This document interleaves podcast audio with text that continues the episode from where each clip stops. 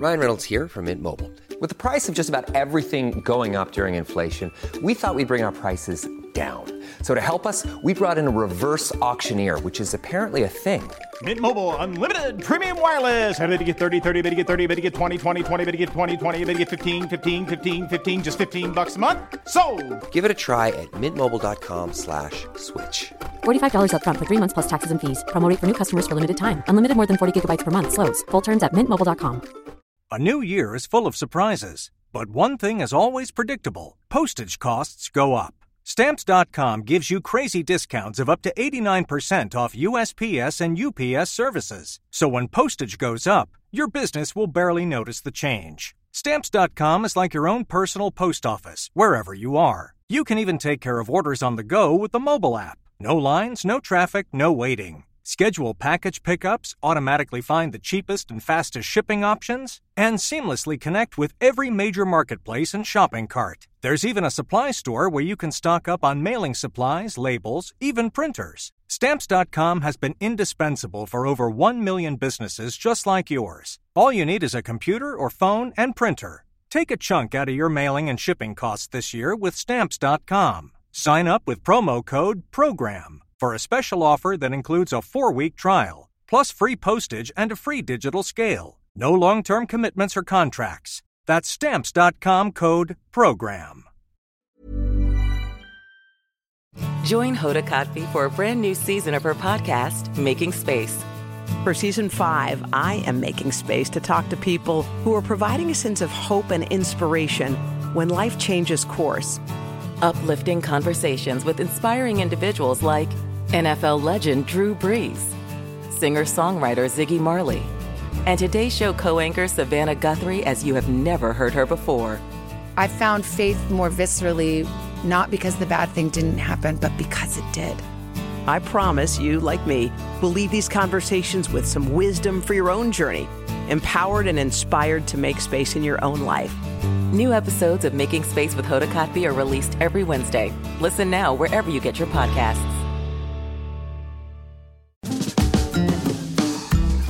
Hi, I'm Zibby Owens, the creator and host of the award-winning podcast that you're listening to right now, thank you so much, called Moms Don't Have Time to Read Books. It is a daily podcast, 365 days a year, and each day we talk to an author about all of the things related to their career, their book, their life, and more in 30 minutes or less, because who has time?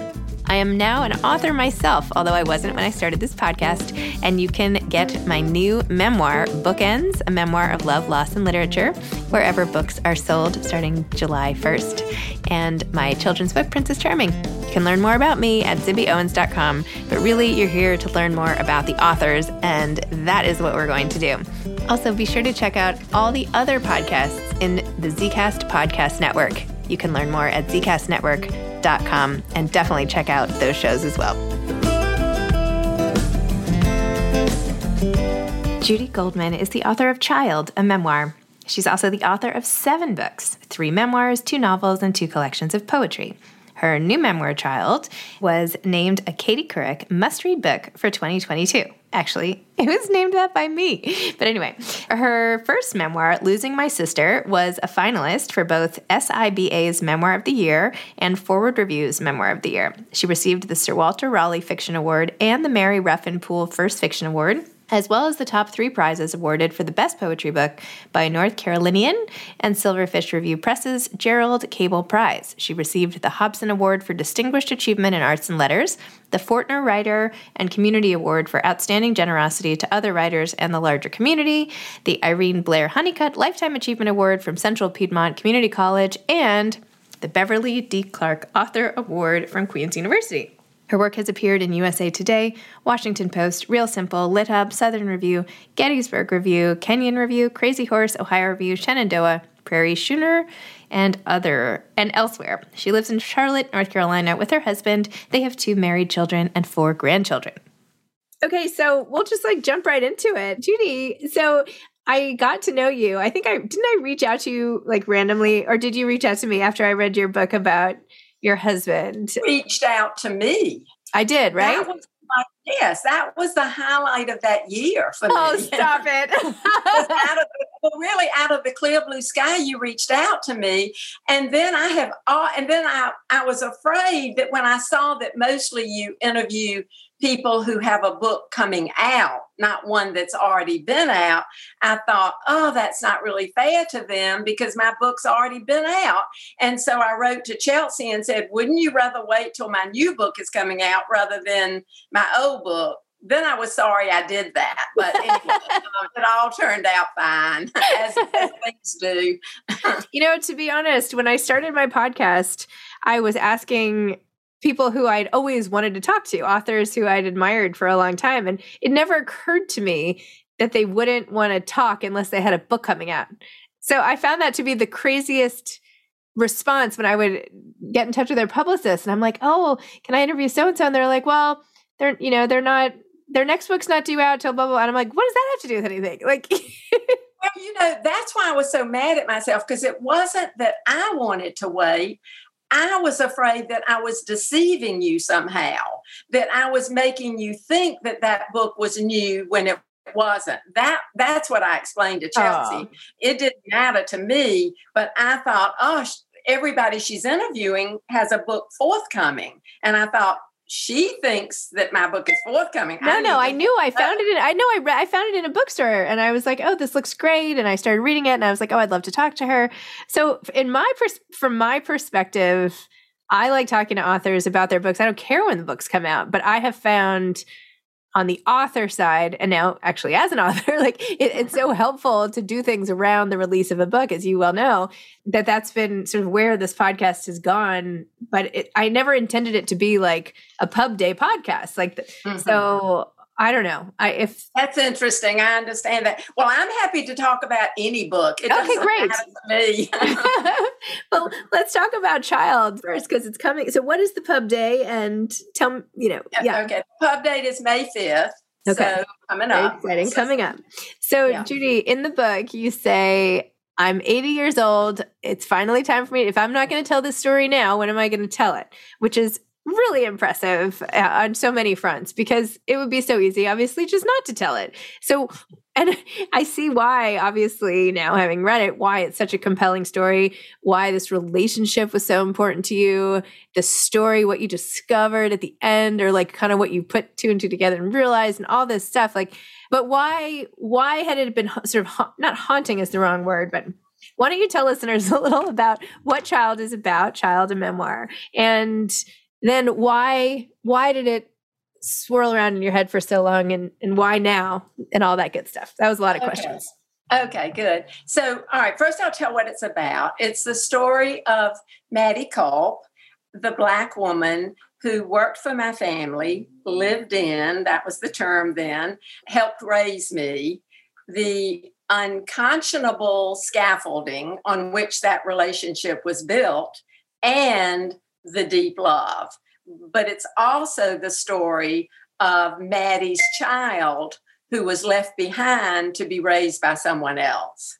And I think that when you know what the book is about, you can understand what a risky subject that is. I mean, here I am, a privileged white woman writing about her Black maid. I mean, who in the world would do that? I mean, I have to be crazy to write a book about that subject. It is so tricky right now. So my hope is that I've examined the subject, that I've explored how it's a lovely relationship in an unlovely context. And why am I writing it now? That's okay. Turning 80, that big number. I mean, it's gigantic to me, but whatever age you are is gigantic to you because, I mean, it's the oldest you've ever been. And so, right, it's pretty stunning. But when I was approaching 80, I thought, if I don't tell it now, I'm not going to tell it. And I really want to write a book about Maddie. I want to honor her in that way. And that's what it feels like to me. So, and also I have to say another thing. I am such a slow learner and a late bloomer. I did not learn until I was working on my second memoir. I mean, my sixth book. So I should have learned it before then. I'm not trying to impress you with that. I'm trying to say, look how long it took me to learn something. I learned how important reflection is in memoir, interpreting those memories. And once I learned that, my agent really is the one who helped me learn that with my last memoir, Together, that you mentioned to me earlier. Once I learned about reflection, once I learned about analyzing memories, what do I know now that I didn't know then when I was a child? Then I felt I could write this story because I could give it its due. Interesting. You know, one of the pieces of the story that I found really interesting was the relationship between Maddie and your mom.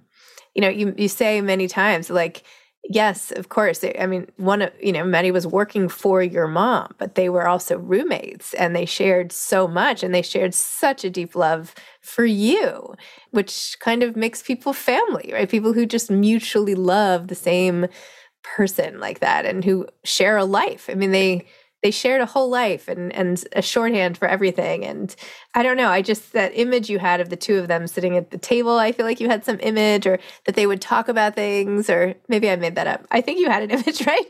Oh, I think you're right. Right? Okay. Yeah. What I love that you just said, I just want to say it to myself so I can remember it. You just call them roommates. And that is so perfect.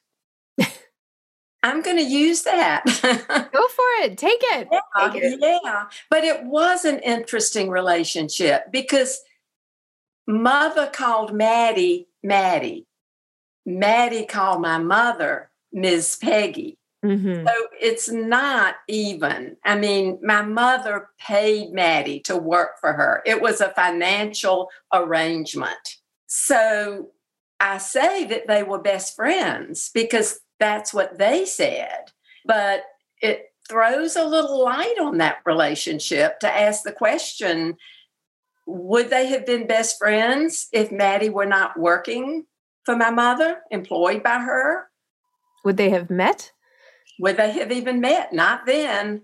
Right. Not it doesn't sound like it. 1940s, no. And the town where you were living, there were, I couldn't believe how many segregated places you remember. I mean, for me, this is like ancient history. When I can't believe anybody, it's like in the history books, this level of, I know logically it wasn't that long ago, but. That is so interesting what you're saying. It is history to people your age. It absolutely is. And I'm not that young. I mean, I'm 45. You know. You're 45. You're the age of my two children. Yeah. It was what we accepted as normal, but it was not normal. You know, I mean, first of all, Maddie was this wonderful cook. So she was famous for fried chicken, fried flounder, squash casserole, biscuits, her invented recipe of pineapple pie. I mean, I don't know anybody who makes pineapple pie, right? But so she would make these wonderful meals. And my family, my father, my mother, my brother, sister, and I would sit around the table eating that food. Where was Maddie? She was in the kitchen at the little round table next to the windows, eating her dinner alone. And that was okay. Well, you also say how later you would beg her to sit with you and she would refuse and say, no. Like, just there was nothing you could do to convince her otherwise. Exactly. That I think I mentioned this in the book, that we don't even understand how deep separation goes and how deeply those of us who are separated hold on to that separation as a pattern, as something familiar. We know it. It's okay. It's what we do. So Maddie felt comfortable with that because it's what she knew, but that wasn't fair for her to feel comfortable with that. You know, I'm still like processing what you wrote in the book and what we were just saying now about loving someone who works for you, because I like, we're all people underneath our jobs. Like, I very much love people who have worked for my family or who, like, I love some of the people on my team right now. I really do. I love them. Like, you know, maybe they don't love me, but like, I certainly love them. I don't know. Maybe it doesn't go both ways, but I mean, I feel like I've loved people I've worked for also. So I don't know. I don't know if it's easy to, I don't know if you can separate it just because of the payment structure. I don't know. It's complicated. Well, it's very complicated because here's the difference. The people who work for you, Zibby, the people on your team choose that life. Maddie had no choices. A young Black woman in the 1940s, uneducated, very little was open to her. She had no choices. And I think living with my family and working for my family gave her, that did not give Maddie choices really, but it gave Maddie choices for her child. It mm-hmm. meant that her child could go to college. It meant that her child could yep. get a degree from college and then a master's. Mm-hmm. It meant that Maddie's granddaughters, all three of them, could go to college and get masters. So those were the choices that employment gave her in a world of no choices, in that segregated Jim Crow world of the South, which is so foreign to somebody your age. And did you grow up in New York? Mm-hmm. And yep. to someone who grew up in New York, that was so not your life, the life that I led. Wow. Well, I also, you know, I feel like there are a lot of people who grew up that way who are not open to re-examining those relationships or find nothing wrong with it at this stage, you know, or, you know, I mean, people are all across the board on this stuff. Exactly. And, you know, I can feel what you just said inside myself because that's my biggest fear with this book. I just figured it out. What about this book scares me so much? And I just figured it out the other day, and you sort of touched on it just now. I'm so afraid that other white Southern women mm-hmm. my age who grew up like me will think I'm on their team. You know, will think, they'll say to me, oh, we had a Fannie Mae, we had a woman, even the wording of it. And they'll think that we're partners in this. And I so want to make sure that I'm not only glorifying Maddie, which I really want to do. I wanted to write this book. I wanted to tell the world about the wonderfulness of Maddie Culp. But I don't just want to glorify, I also want to vilify. I want to vilify the segregated world that she and I lived in. Do you see what I'm saying about my fear? And I don't want to hurt someone's feelings because they say to me, you know, oh, we had a maid and we treated her like family. I don't want to insult them because that's their context, that's their experience, that's their perception. But I do want to separate myself from that unexamined life. Yep. Ooh, makes me exhausted to think about it. I could lie down and take a nap right this minute. Want flexibility? Take yoga. Want flexibility with your health insurance? Check out United Healthcare Insurance Plans. Underwritten by Golden Rule Insurance Company, they offer flexible, budget-friendly medical, dental, and vision coverage that may be right for you. More at UH1.com.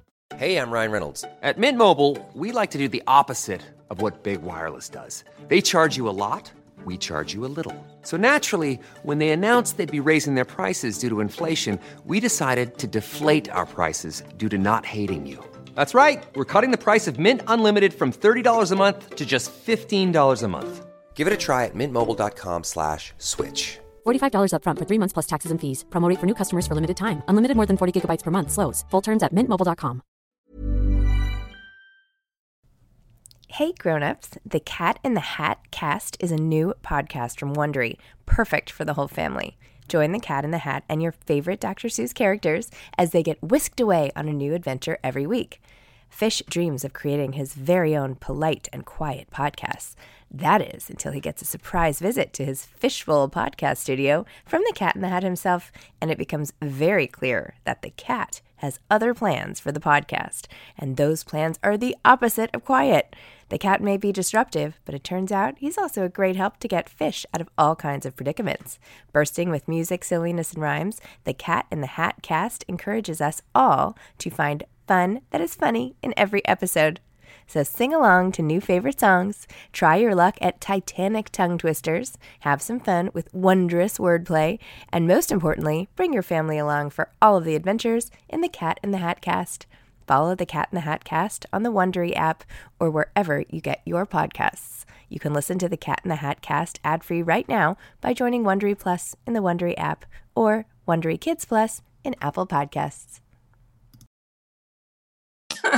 Well, you know, this is what writers have to do. You have to write the story that you need to tell. And whether or not the right people read it, or if they don't examine it properly, or if you get criticized in some way for, you know, the book was, you know, it is a dance, right? To artfully describe these relationships and your thoughts and feelings about it, about a cultural sort of institution that was, you know, of a time and place. And you brought almost like a compassionate, objective view of something that you were just born into, but you didn't take for granted. So that's, you know, aside from you being a different person altogether, there's not much more you could really do aside from not be you, which you are.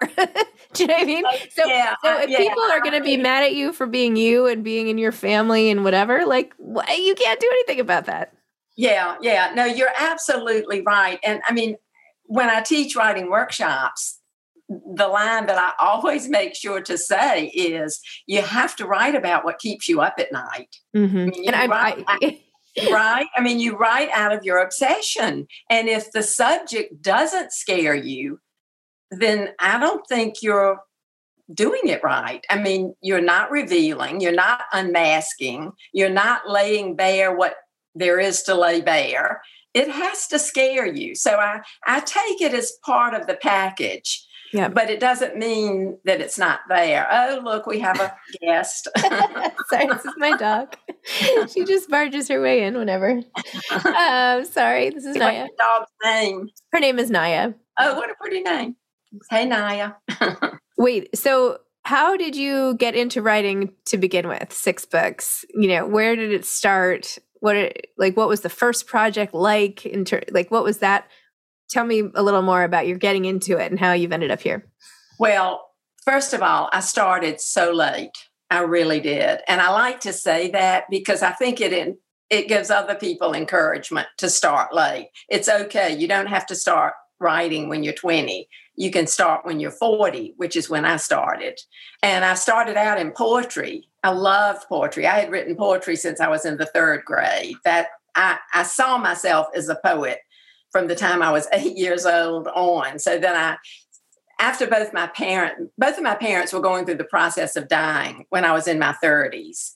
And there was really no template for me to follow there. So I don't know. I say I take to my typewriter instead of taking to my bed, but I could have taken to my bed. It was such a terrible time. I'm so sorry. But I started writing poetry. That was what saved me. So once I turned 40, both of my parents and my husband's mother had died, 3 of them altogether. And I suddenly was free of all that sadness and all that loss. I still felt the loss, which is what propelled my poetry, but I was free from all that suffering. And I started writing poetry and had 2 books of poetry published. And Zibby, this is the worst strategy. I mean, nobody should follow my strategy, because as soon as I started learning something about poetry, then I switched to fiction. And then I had 2 novels published. And just as I was beginning to learn something about writing fiction, I switched to memoir. And then now this is my 3rd memoir coming up, and it's where I'm staying. Memoir is what I was meant to write, I think. At least it's what I like to write. So that's sort of my history, but it's skewed because it started in my 40s rather than in my 20s when it starts for most people. I was just talking to somebody today. I can't remember. Anyway, I was just talking about how I feel like most people I interview are 40 and up. And actually it was Susan Cain who wrote Bittersweet. And she was asking, those are the books that I'm drawn to or by authors of that age. And I was like, I really don't think so. Because thinking about some of these bestseller lists, and obviously there are young people, but I just feel like there's so many more people who are who start writing in their 40s. And I was saying, and I believe there's something that gets sort of fully baked by then, that there's some perspective that's gained that makes the writing that much richer. Something happens in your 40s. I'm going to write an article like, welcome to your 40s. You might have reading glasses, but on the other hand, you'll probably sell your first book. You know? Oh, the thing about 40s is sort of sacred in my family. I grew up my whole life. I heard from my mother, the 40s are the best years of your life. All my life I heard that. I mean, my mother said that too. Did she really? Yes. That is so interesting. Yeah. Well, I mean, I was like a 10-year-old kid waiting to turn 40. I mean, I just thought, oh, I can't wait to be 40 and go through what my mother's saying. And she's right, because it is a particular time in your life. But I mean, the other thing is my first novel was published when I was 58. You know, and so I think that gives us all hope that we just pursue what we want to pursue. And those of us who get to write, we're just lucky because we spend our days doing what we love doing. Yes. How great is that? Pretty great. And tell me about your teaching. I teach memoir writing workshops, really. And I just teach randomly, not on a regular basis, not in a college or university, but there's a wonderful organization in Charlotte called Charlotte Lit, and they're just everything. They're sort of like the Loft in Minneapolis, you know, it's that type of organization. They just are everything for writers, and I teach a lot for them, and that's where I was teaching last night. So, and it's always sort of exciting to talk to a room full of people who are writing memoir, you know. There's something sort of shiny about that for me, because we start at a deeper level together, I think. Yes. Well, you're already geared up to share, as opposed to the boundaries so many people put up right away. Yes. It's like not a cocktail party. Yeah. At all. No. So what's your next memoir about? You writing one already? I am. I'm working on something. And I mean, of course, I have no idea whether it's going to work or not. I have no idea. But talk about writing about what keeps you up at night. I'm writing about turning 80. I'm writing about aging. I have this theory, and I don't know whether it's original or cliche. I'm not sure which it is. But my theory is that I'm still the 25-year-old newly married woman with my adorable, handsome husband trying to decide, can we afford to buy a house or do we rent another apartment? You know, housing, living, where are we going to live is so important at that stage. Well, here I am, 80, and what do all my friends talk about? Where do we live next? Do we move into a retirement community? Do we stay in our homes? Housing is the subject again. So what I do in my book about aging is I'm comparing stages of life and showing the parallel between those stages and where I am right now. Oh, I love that. That's so. We'll see. I love writing it. I gave it to my son and daughter to read, and my son just called me yesterday after having read it. He's 49. And he said, Mom, your first memoir was about your sister. Your second memoir was about your husband. Your third memoir was about Maddie. This memoir is about you. Aww. And he said, I think it's your gift to us. So I think nice. I think it's worthwhile to write. Oh, I want to read it. It sounds amazing. Thank you. Thank you. This not to reference Susan Cain again, this book, Bittersweet, which you should read. It's really interesting about, you know, sorrow and joy and loss and all this like great stuff. And there's a quiz in it. And one of the questions is, how many times a day, like, do you get goosebumps at least twice a day? And how much do you agree with that? And originally I was like, oh, no, I don't get goosebumps twice a day. Maybe I get them like twice a week. But I was like, since I took the quiz, I'm like, I'm going to keep track. I just got goosebumps twice just from you talking about that book. Really? Yeah. So I've had goosebumps today 4 times. So anyway. I just wrote down Bittersweet. I'm going to, it already come out? Yes. I'll check anyway. Yeah, I love books about loss. That's my subject. Yeah. One of the women in my poetry group used to call me the high priestess of loss. But it's a subject I'm interested in. Me too. I think we're all on some level, right? Like, I don't know. Maybe not we're all. I am, though. And you are. So that's good. I cannot believe the loss that you and Kyle experienced during COVID.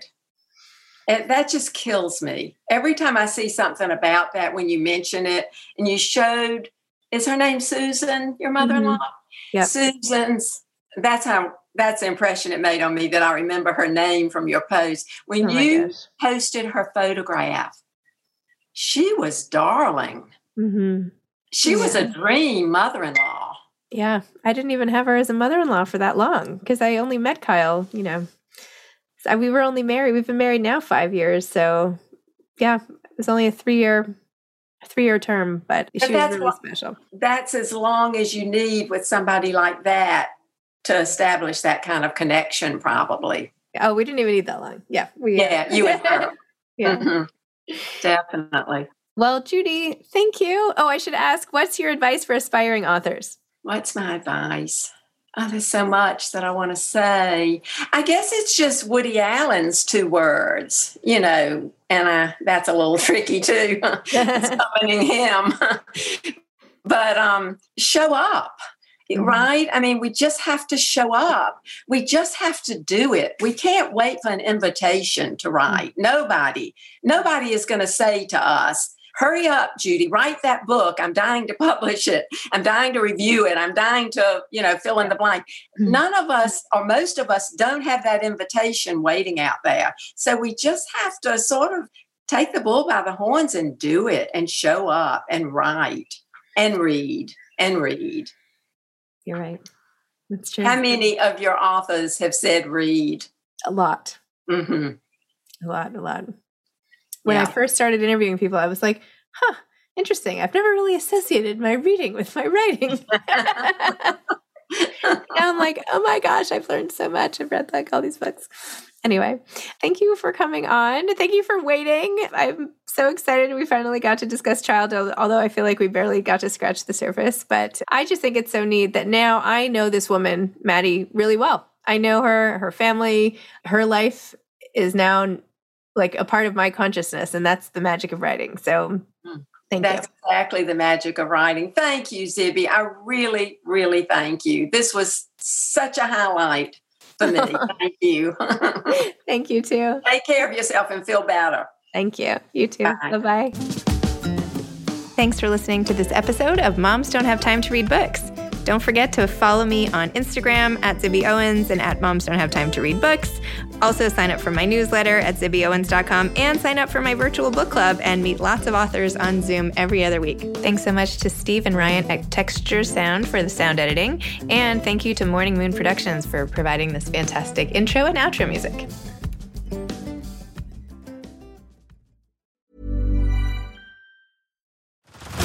Head over to Hulu this March, where our new shows and movies will keep you streaming all month long.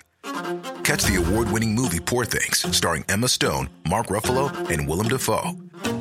Check out the new documentary, Freaknik, The Wildest Party Never Told, about the iconic Atlanta street party.